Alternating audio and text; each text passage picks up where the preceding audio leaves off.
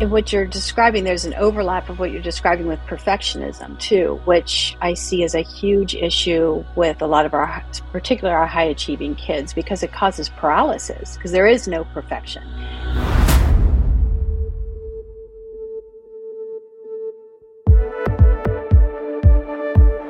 My niece didn't get into her college of choice.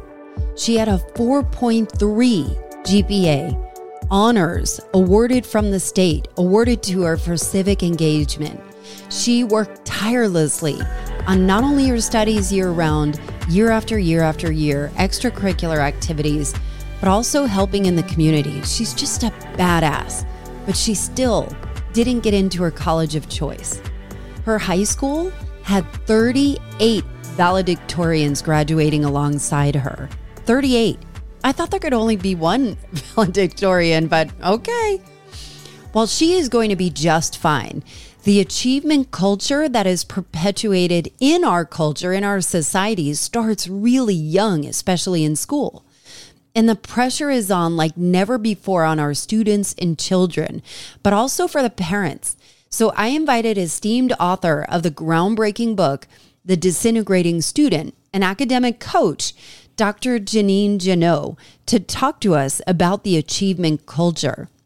As this is still intentionally part of the REST series, and as someone so deeply entrenched in the achievement mindset, I really had the most thought provoking revelations about what makes a student thrive. I can tell you this it's not writing your kids and providing every single tutor or resource available to help them get in the top schools. It was so eye opening. So, I want you to think of a few friends that have school aged kids and text this episode to them.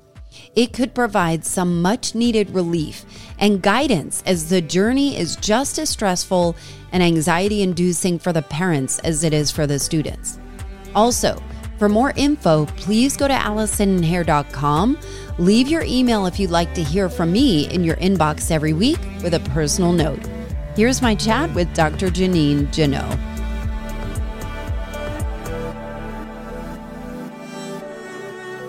You're like a legend uh, in in our private circles. So, um, so it, it truly is an honor for me. And as I've been reading, you know, I know you have this book called The Disintegrating Student. Can you explain what does that mean? So, the disintegrating student is a term that I coined to describe a type of student I saw when I started my academic coaching business that I wasn't expecting to see.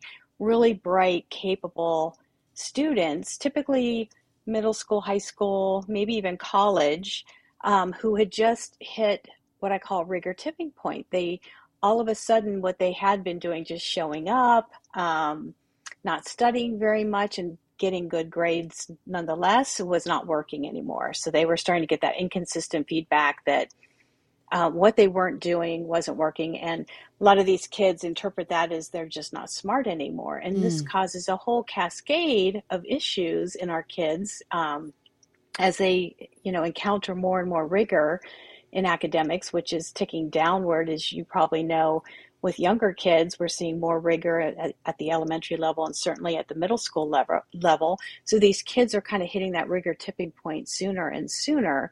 Um, and so that's why I wrote the book, because I wanted to understand the phenomenon, what was going on with our students, and then also, well, what can we do about it? Where did you notice the drop? Is it is it because of the age, or is it the culture? Is it parental influence? Is it what is it?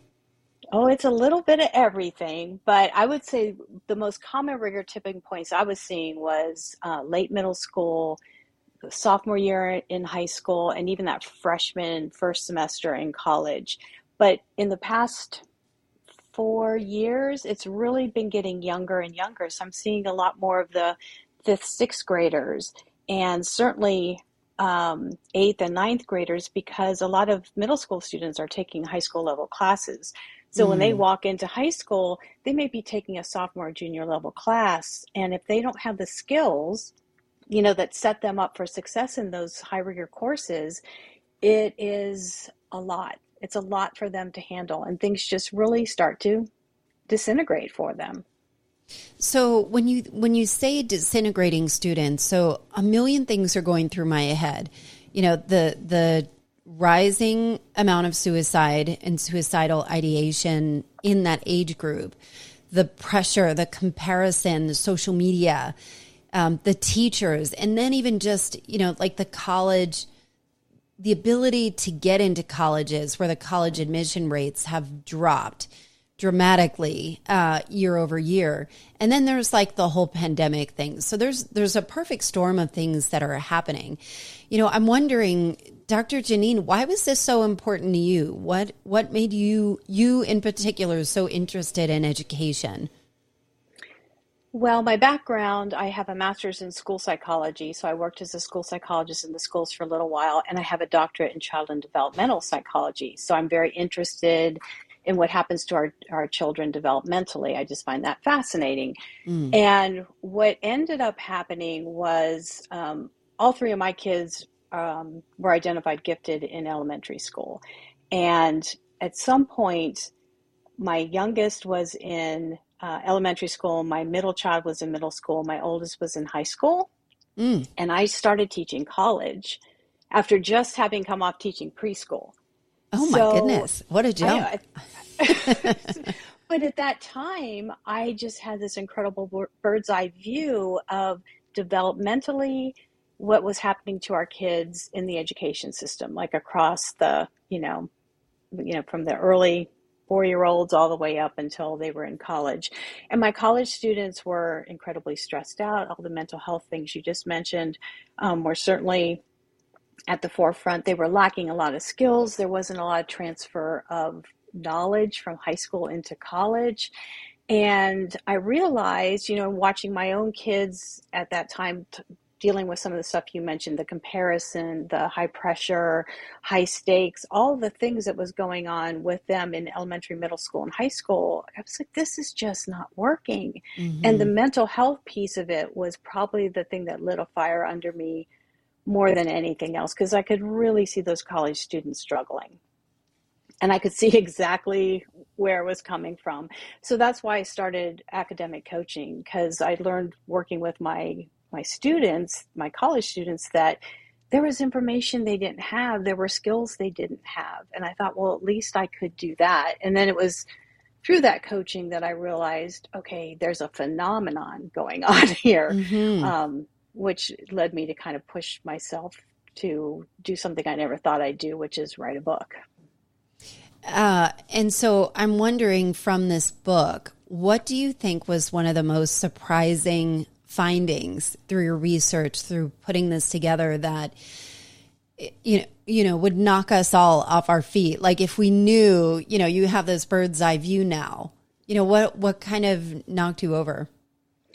Well, I think as a parent myself, you know, trying to raise my three kids in this achievement culture, the most surprising, overwhelming, and challenging thing was that uh, the role that I was playing as a parent in all of this. Mm. So, so much of what we do as parents, everything that we do as parents, really is very well intentioned and comes from a place of love. But we are responding to the achievement culture that our kids are being educated in as much as they are and as much as the teachers are and as much as the colleges i mean everybody's responding to this idea that success equals data so our kids feel like data points from a pretty early age. Um, you know, what's your test score? What's your grade? What's your GPA? What are your standardized test scores? Uh, that's how they're being measured. And so their learning has turned into this exercise of box checking. Let me check mm. the box to get the grade, to complete mm-hmm. the thing, to do the thing. And it's, we're missing a lot of that joy of learning and curiosity.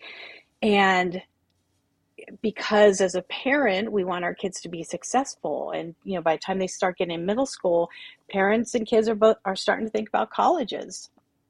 And you know the the rigor track you know are you going to are you going to be on the right path? Are you going to take enough rigor? Is your gpa in high school going to be high enough? Are you going to And you need to be well rounded yeah you need extracurriculars. Yeah. you need to be char- doing charitable work and and start organizations the check the box, check the box, check the box, check yeah. the box, and then maybe you'll get into college X. And even if you check all the boxes beautifully, that does there's no guarantee you get into college X. So this is this is the environment that parents and, and students are trying to navigate. And we as parents, I think, stumble quite a bit in it because again, we want our kids to be successful. Sure. Um, but how we help them sometimes is actually counterproductive. So we're kind of getting in there and you know when they're really stressed out maybe we're helping when they don't need us to want us to. Um, that's very very problematic because part of that is if we keep doing that for a long period of time the subtle message our kids get is that they can't handle it. Yeah so hold on. So let me let me pause right there so if you're thinking about we want to help so we're coming from a place of love we're coming from a place of wanting to be there how do we know when to help and when not to help? And like, are there signs that we're missing as parents that we're jumping in there that where where they don't need the help there? Like, where are we crippling or enabling our child? Well, I think the way that we as parents figure that piece out is being a little bit more self reflective if we find that we're helping in response to our own fear and anxiety around mm. the thing, we probably don't need to be helping. We probably shouldn't be helping.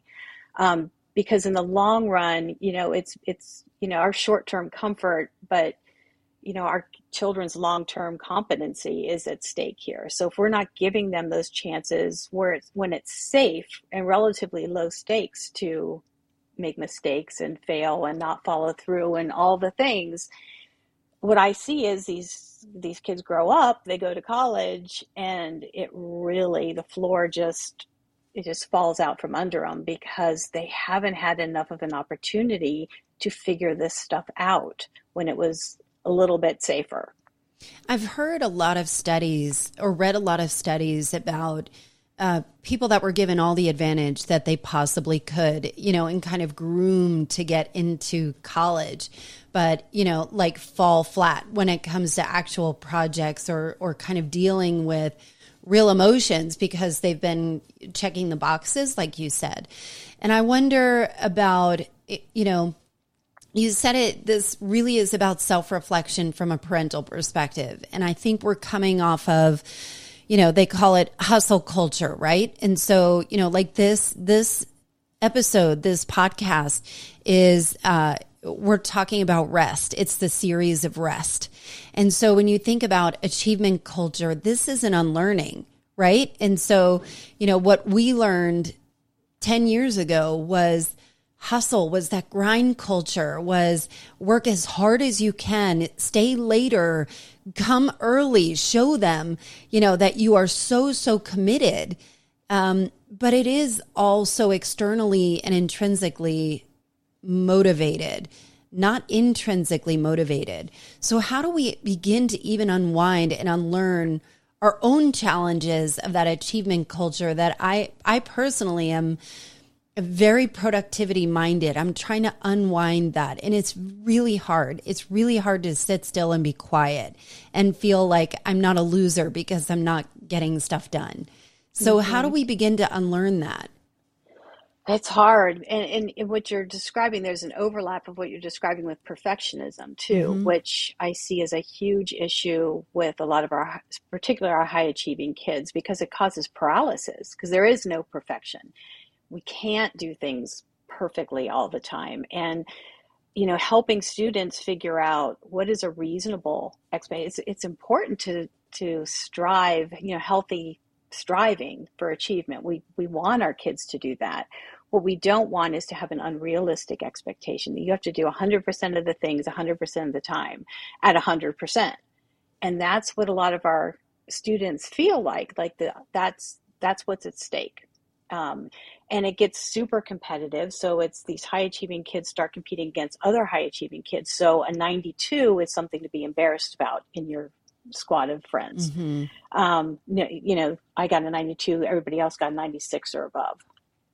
That's not helpful uh, to our to our students. So unwinding this whole thing you know we have to look at the the mindset that we're building in our youngest kids that's that's bleeding over into their um, as they're turning into young adults and that is we're training them to have more of a fixed mindset and i don't know if you're familiar with fixed and growth mindset carol can you Dweck. explain the difference because i know Sure. you you uh, allude to this in your book as well so i'd Mm-hmm. love to understand it better So most of the clients I see are, you know, it's on a it's on a continuum, a mindset, or um, it's a trait that's on a continuum, and it's basically uh, thinking about how smart you are, your ability as being fixed. So if you're in that fixed mindset space, it, it means you feel like you're as smart as you are and you're not going to get any smarter.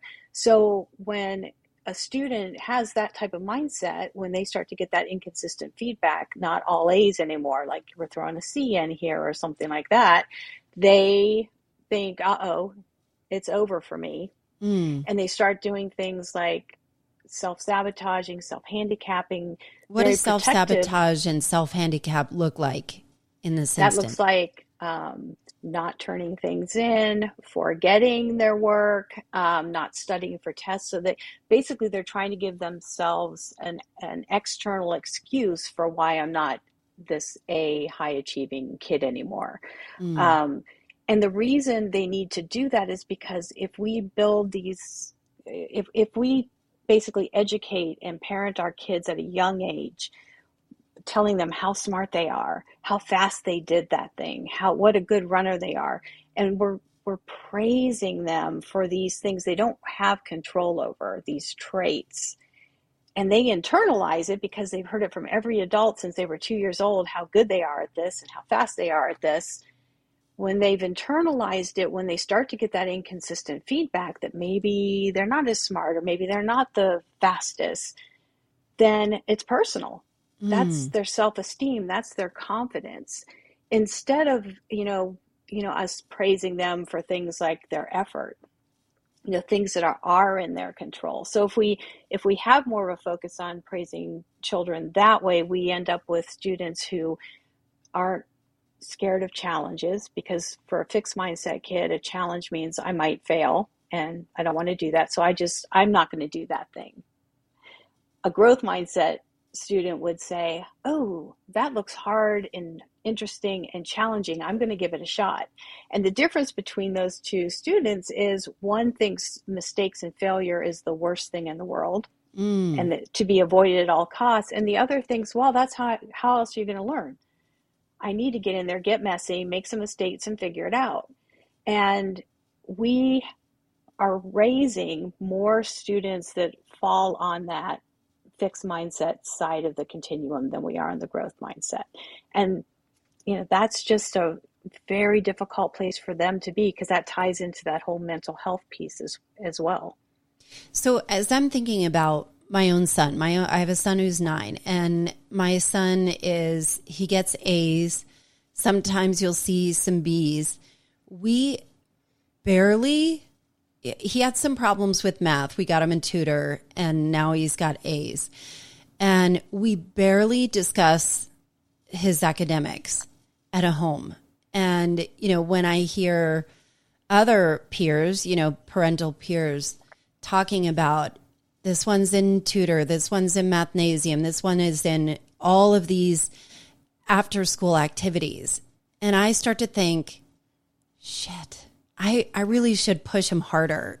And and it, it, it there is a comparison not not only from a kid's perspective, but the parents of, you know, they're they're involved in every art, every sport, every and my my son hates all of those things, you know, like we've tried it and uh, and we we don't put as much emphasis on it. But when you know we show him like, hey, you know, like you're you got an eighty on your grammar test. Is it something that you're not understanding? He gets mortifyingly embarrassed. Like I tried so hard, mom. I I thought I got it, and I wonder how much of it is nature versus nurture, and understanding how your child learns and what's important to them.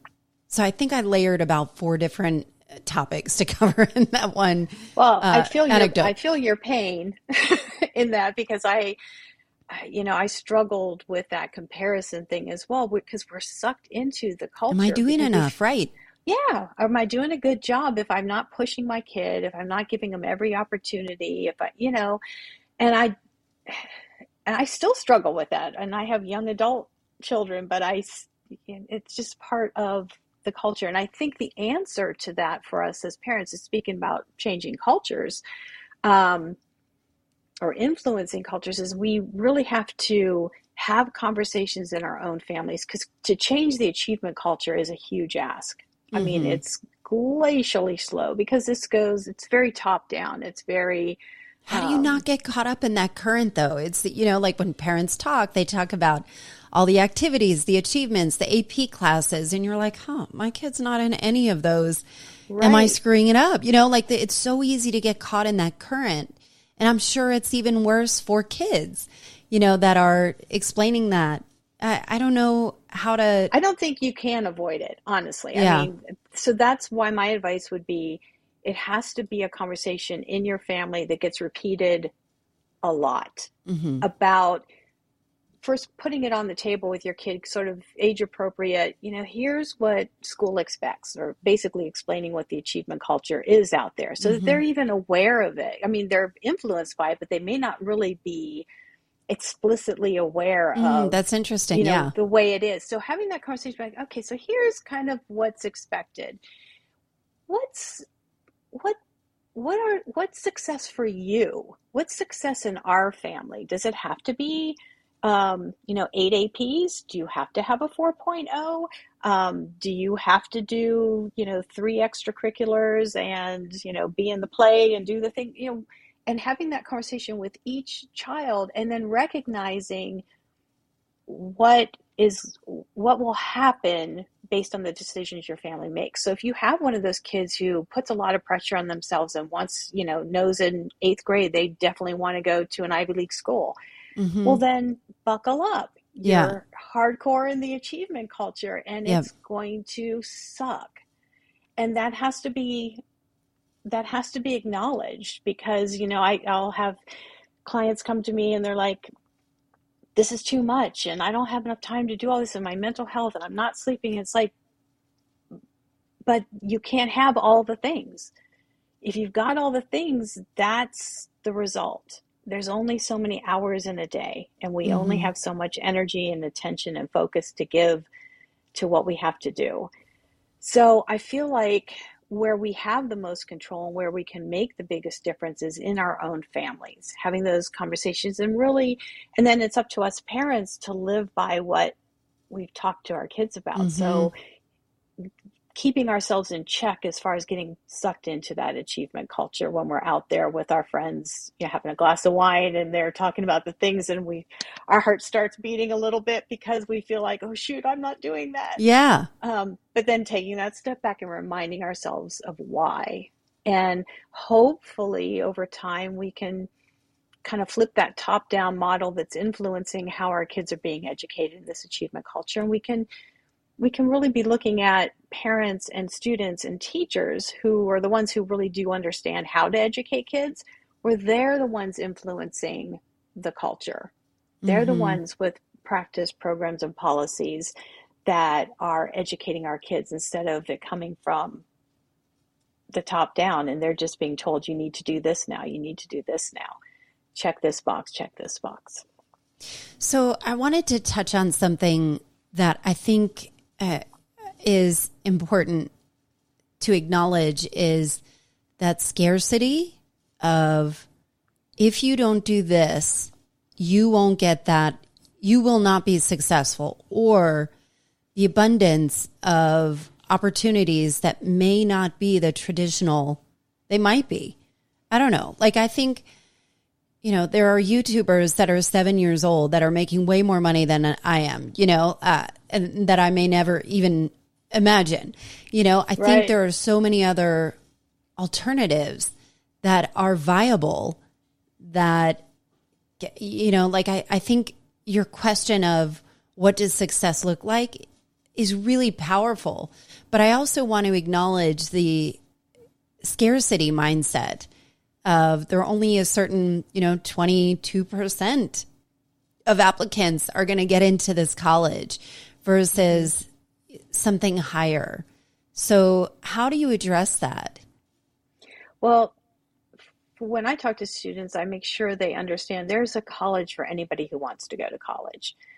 There are thousands and thousands of colleges. Now, we're in Georgia, so if you want to go to UGA or Georgia Tech, it's hard. You know, you you have to you have to have a 4.0 for the most part and taking a whole bunch of APs and it's and even if you do all those things you may or may not get in. So that's just kind of the reality on the ground, but there are so many colleges out there that might be a better fit for a student. And so part of it is getting out of the idea that you need to go to college X to be successful. Because it, it it's almost you know, when I work with families, particularly the students, it's almost as if they think the acceptance into college X is going to be the thing that makes them successful. Like that's end of the line. Mm. Because they that's that's their mentality in school. I'm checking the boxes to get into college X. So then when they get in, it's like, whoo, cool, I'm done. And then they go and it's a whole different ball game. It may not be what they expected, and it may not be the right fit for them. So that's where you see kind of students flame out and you know have to go to a different school or take a year off. So you know if we could just get to the point where students are a lot more open minded about you know their choices for colleges, um, if they would stop talking about safety schools, which I think is a I don't I don't really like that term because tell me why. somebody well somebody's safety school especially you think about you know the the the parents sitting around talking about oh my kid didn't get it you know didn't got into here and you know we put this as their safety school and there's a mom in that group and their kid that safety school is her kid's reach school. It, it, i think it's insulting and i and I, and I think the, the way kids hear it, I think it, it hurts a lot of feelings. I think it doesn't help what I'm trying to say here, which is be open to finding the right school for you. And we don't need to be ranking schools in this really kind of reputation way that doesn't really translate into what success looks like for those college graduates at all. it's like a whole world though. You know what oh, I mean? like even it's a whole world and then you think about the scandals of the cheating, you know, to get in with the celebrities and all of that. And you know, as I'm thinking about me, it has weighed on me forever that my SATs were terrible and I took them 3 times and got dumber. And I did not get into my chosen school. I wanted to go to Rutgers and I kept applying and kept not getting in. And so I went to Kean University in New Jersey. Nobody's heard of it, but they gave me a degree and it was fine. But it is something that has carried me my whole life. And it wasn't that my mother or my father were trying to push me into it. It was so intrinsic. And so I feel like I've spent my entire life trying to prove that I'm not dumb, you know, that I am smart. And so if I think about, you know, my own baggage, you know, of of not putting that on my kids or putting so much pressure on these, you know, uh, elite and high, you know, uh, uh, reputation, you know, great reputation schools. It's it's hard, you know, like there is some type of an achievement of getting in that um, that can't be ignored all the time. I wish it wasn't that way. But no, there I is agree. a sense that I feel of just it it's a big deal. It and I don't know how deal. to unwind it. Yeah. Well, one thing that I'm a huge fan of, and I'm becoming a bigger and bigger fan of it every year, is the gap year.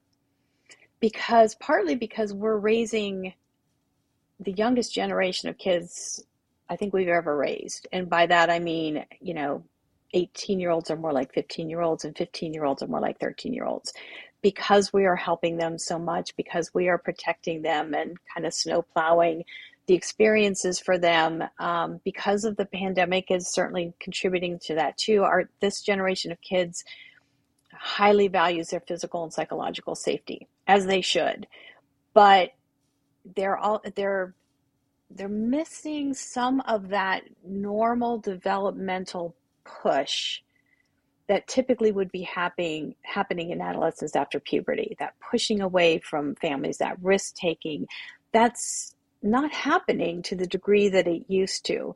So we're sending so that means yay in high school they're not doing a lot of the high risky things that maybe you know my back in the 80s that i was doing in high school 70s and 80s but at the same time that means they're going off relatively inexperienced when they go to college and that's why we can see so much destructive behavior and binge drinking and things like that that's really getting them into a lot of trouble. And I just feel like it would be great if our high school graduates went out there and worked, figured out you know what does interest them because a lot of them graduate with no idea.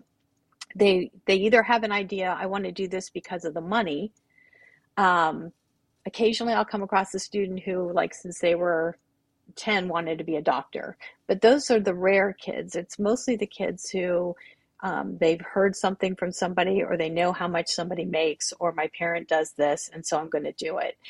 And they haven't, they don't have a lot of work experience. They don't have a lot of responsibility outside of, you know, just getting the good GPA and getting into the college. That's been their whole thing.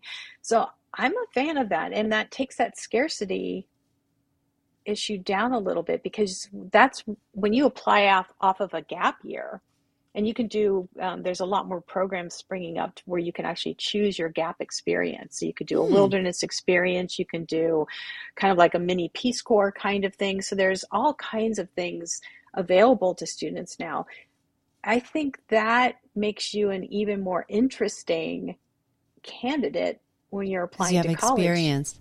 So when and do you feel mature. like a, a gap year is not uh, when do you feel like a gap year makes sense? In what situation do you feel like a gap year would not make sense? I honestly can't think of a scenario where it doesn't make sense. Hmm. I, I, don't see how a student wouldn't benefit from it. I immediately I mean, am getting heart palpitations at, thinking about okay, my kid wants to, or, you know, we're going to take a gap year. Are they going to go to college? Are they going to go well, a different way? Well, athletics would be, might, might be the exception. So if you got yeah. signed, you know, to play, I, that would be where it wouldn't make a lot of sense. Um, but I, I mean, I understand what you're saying because then the risk is, well, will they just be a manager at Burger King for the rest of their life? It, right. You know, if that's not what they initially thought they would do, that's not what you had planned for them to do, then that could, you know, cause some anxiety. But I, I really do feel like our kids are going to be more successful and mentally well when they are driving that bus when they it's are so culture changing it out it is so culture changing. Like it's, you know, it goes against everything that we know for generations, honestly. And, mm-hmm. you know, and I, I love the idea that there are gap uh, programs. I didn't realize that. I'm wondering about your experience and your information, your, uh, your take on hybrid schooling and online, um, especially through the pandemic. I know you wrote your book right before the pandemic and then uh, mm-hmm. uh, quickly updated. but what is your approach on that? So I, I think that's very student specific. So I've seen students just do incredibly well uh, virtually. And I've seen students just completely implode. Mm-hmm. So my concern about especially like middle school, high school, you know full virtual experience while there's you know there's a lot more you can get pretty creative with where you're getting your courses and it, you kind of create your experience the issue becomes i've seen students you know their anxiety their social anxiety can um, become problematic because they're not getting as much socialization. So that's the one piece of the virtual. I think it's super important to make sure there are still those developmentally appropriate kinds of opportunities for socialization because that's a huge task of adolescence is to mm-hmm. figure out who you are, figure out how to be in the world with other people, those interrelationships.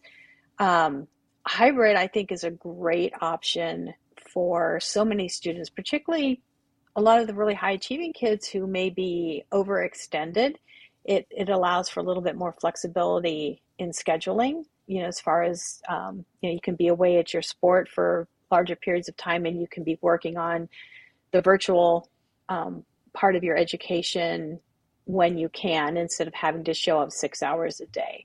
Mm-hmm. Um, I, I see a big I see an issue with uh, so many students you know, have um, at least some level of ADHD that they might be struggling with.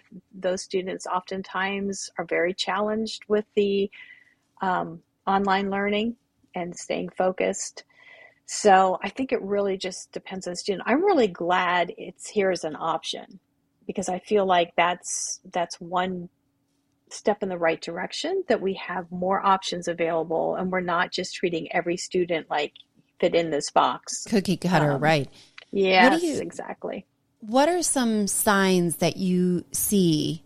Like if you're looking at your children and what are some indication that maybe you need to pivot from a conventional approach are there certain things that you might notice or signs that you might look for that'll kind of alert you that maybe we need to take a different direction?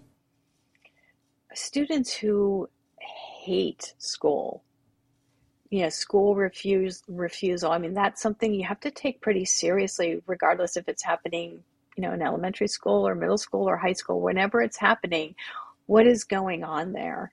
Um, and I, I, I see that with students who maybe do need some more accommodations.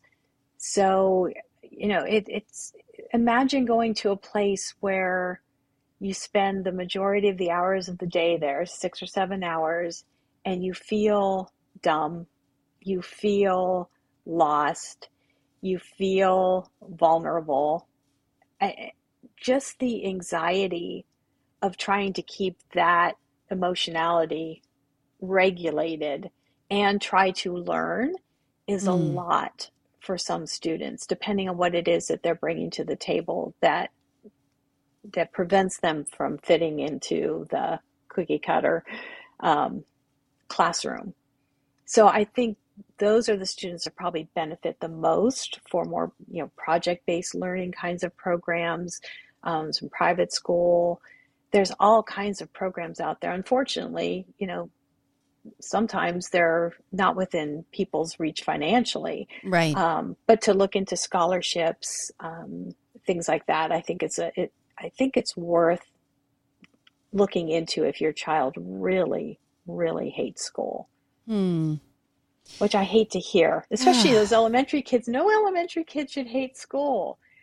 And when I started hearing that when my youngest was in elementary, you know, the, there was anxiety. There were kids you know, with school phobia, there were kids who were throwing up before tests. I'm like, this is oh. not okay for third graders. Not well, I guess okay. I wonder about that too. Like my daughter is six and she's like, I hate school. It's so boring. But she goes to it and she's fine. So, you know, like I don't want to minimize, you know, like at what point do you maximize or minimize, you know, them them complaining about going to school?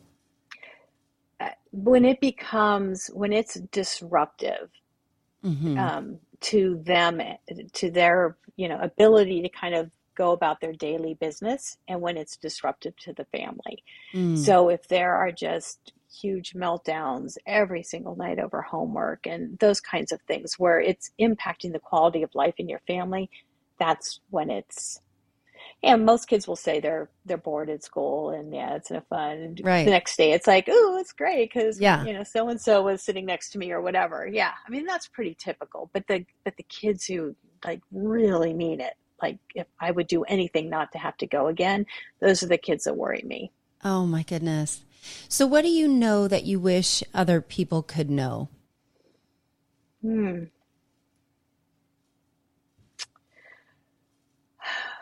I wish we were more comfortable in our families and in our schools making mistakes. I wish we could normalize messing up. I wish everything didn't have to feel so high stakes. And I, mm. I, I think what the, the thing that would be great for people to understand about that is the joy of learning actually comes out of those opportunities to make mistakes. That's where our confidence comes from. Um, the three things that motivate human beings um, feeling like they're in control, so having some autonomy in a situation, feeling like they're competent to handle what it is, mm. and feeling connected. If you think about that, having control, feeling competent, feeling connected to what you're doing, does that describe our students? it really doesn't. So the fact that our students are incredibly apathetic at, at, times and have very low motivation, particularly coming out of these past two years dealing with COVID, it's not at all surprising to me. So, you know, for us as parents, what that means is pulling back on that helping piece and giving our students a lot, our children a lot more control over their lives. That's one of those huge pieces. And with control, they can feel more competent.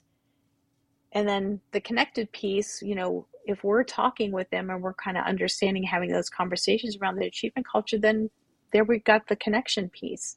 So I feel like those three things together would really help us kind of at a family level, the family systems level, move forward. So I love that. What do you think? What do you see coming out from a cultural perspective that gives you hope for a better future? Well, I think the pandemic opened um, opened the eyes of parents in a way we really got a peek into what what school is really like for kids. So I think mm-hmm. for years and years and years we've been hearing the complaints, but when we were having to, you know, kind of be over their shoulders and seeing what was really going down, it was I think shocking for a lot of parents and and parents were very frustrated too. They sounded like the kids for a while. Um, so I think that's good because then the conversation makes a lot more sense because we're all on we're not trying to defend because i feel like parents before the pandemic were trying to defend the achievement culture like well mm-hmm. this is mm-hmm. what you need to get ahead and this you know mm-hmm. not really hearing our kids and i think it's opened up the space to talk about the mental health side of what's going on with our with our kids so i mean i'm just very optimistic that if we keep talking if we keep putting up boundaries as a family as far as like we go into school and say no my child won't be doing three hours of homework a night and no we won't be doing this and no i won't be checking the portal uh, those are things we can do as a family that can start to influence you know the bigger the bigger systems mm. inside the culture so that they could maybe start making subtle changes but other than that I, you know it's just not going to change overnight. It's a big job. Yeah. It's, it's a, a, big, big mountain to big move. Job. right. It is. It so is. how do people find you? How I know you you do one-on-one work as well as as the book, uh, the disintegrating student. How can people get in touch with you or work with you? So probably the best way is my website, JeannineJannot.com. And I have a newsletter that I put out once a month with called Some Thoughts, which is literally whatever I'm thinking about in this space over the past month. Um, and all my information about coaching and the book and speaking are all there. And my social media uh, links are there too. Well, that's great. Well, thank you so much for being here and for your work and your advocacy for our kids and the parents because my goodness wouldn't it be nice for us to have mental health as parents and as children, uh, children as families? Yes. Thank you so very much. Y'all, I was so surprised that the studies showed that offering every resource advantage to help your child get into the choice schools tip the scales to more anxiety more than results and not as effective as providing a more loving, trusting environment. It seems kind of counterintuitive to our culture, which is why I'm so grateful to Dr. Jeannine Jannot for helping us reshape how we invest in our kids going forward. Do you have feedback on this? Do you have any comments or thoughts? Send me a note and go to AllisonHare.com and want to get the book for yourself or work, the book is called The Disintegrating Student. If you want to go get it for yourself or work with Dr. Jeannine, I've linked her info in the show notes. Thanks for listening, and I'll see you next week.